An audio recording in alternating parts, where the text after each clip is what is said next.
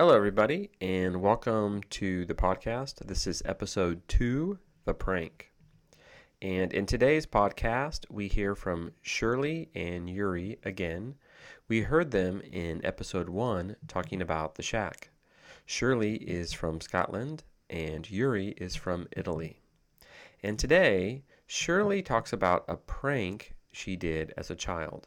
Now, a prank is like a joke you play on other people and it makes you laugh, but maybe the people who you play the prank on, they don't know what's happening.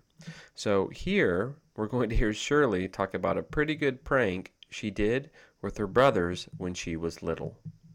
So let's go ahead and listen, and we'll come back at the end of the podcast.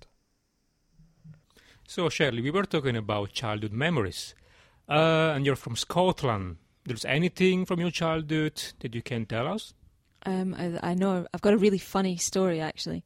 Maybe I was about ten years old or something, and uh, we used to have this this little kind of shack in the countryside that we were dragged to every weekend and uh, away from civilization, you know, and no running water, no electricity.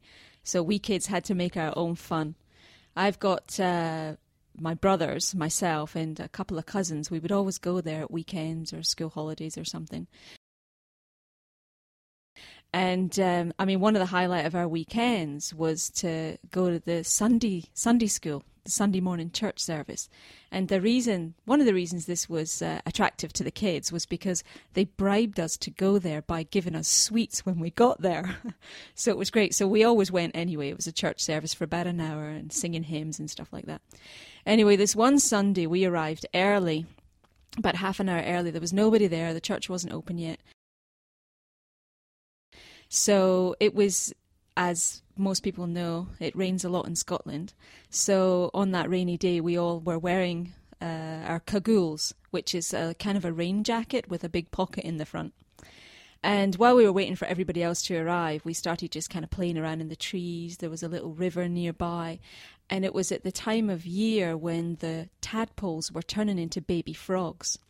So we got this crazy idea to collect all these. I mean, I'm talking hundreds of frogs were around. So we all got a big handful of baby frogs, uh, put them in this big pocket of our cagoule, went off into church.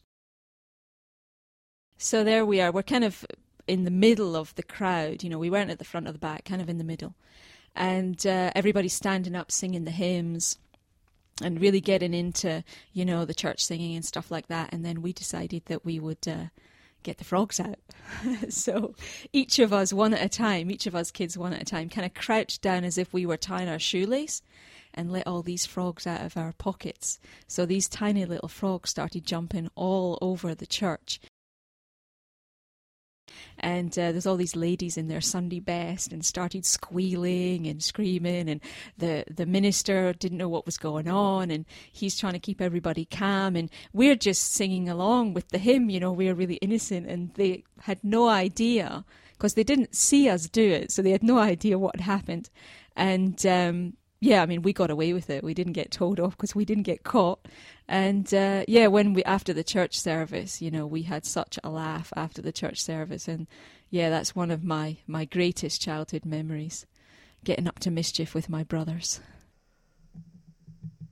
So, what do you think?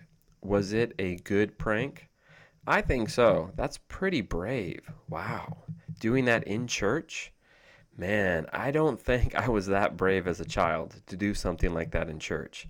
I'm very impressed because that's a pretty good prank. What about you? Were you ever naughty as a child?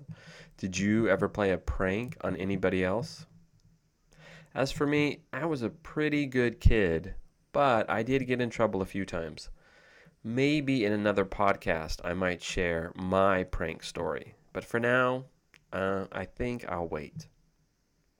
And as for today's podcast, remember you can go to elllo.org slash podcast for links to this episode and many, many more. Also, remember at elllo.org there are thousands of listing activities especially made for English language students like you to help you improve your English. We have many, many real conversations from speakers all over the world, just like Shirley and Yuri.